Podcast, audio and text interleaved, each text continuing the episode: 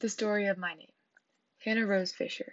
I've never really liked my name. In a classroom or a group of people, there's always more than one Hannah, and I never know who's speaking to me. But in time, I've come to appreciate that my name is unique. Hannah originates from the meaning favor and grace. It's interesting because the meaning of my name means my sister name, Grace.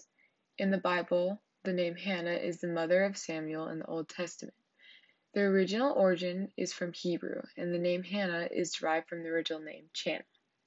There are many different spellings of Hannah that have come from Arabic, European, and Asian roots. I've always never been fond of my name because of its popularity. It's always hard to understand who is talking to me when there are so many other Hannahs.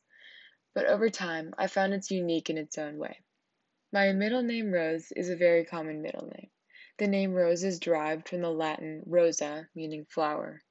It was introduced to England in the Middle Ages, ages by the Normans and was translated into Old English as Rose and Rose.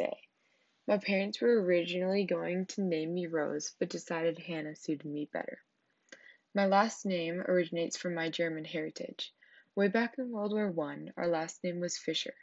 The last name Fischer, spelled F I S C H E R, is German and translates to the word fisherman. But at the time, Germany had been influenced by the Nazis, which reflected bad on our last name during that time period. As we moved across the country, we changed our name from Fischer to Fisher, dropping the C. The English last name also means salmon. It can also translate in Ireland to Gaelic O'Braden, a descendant of Braden, a common Irish surname.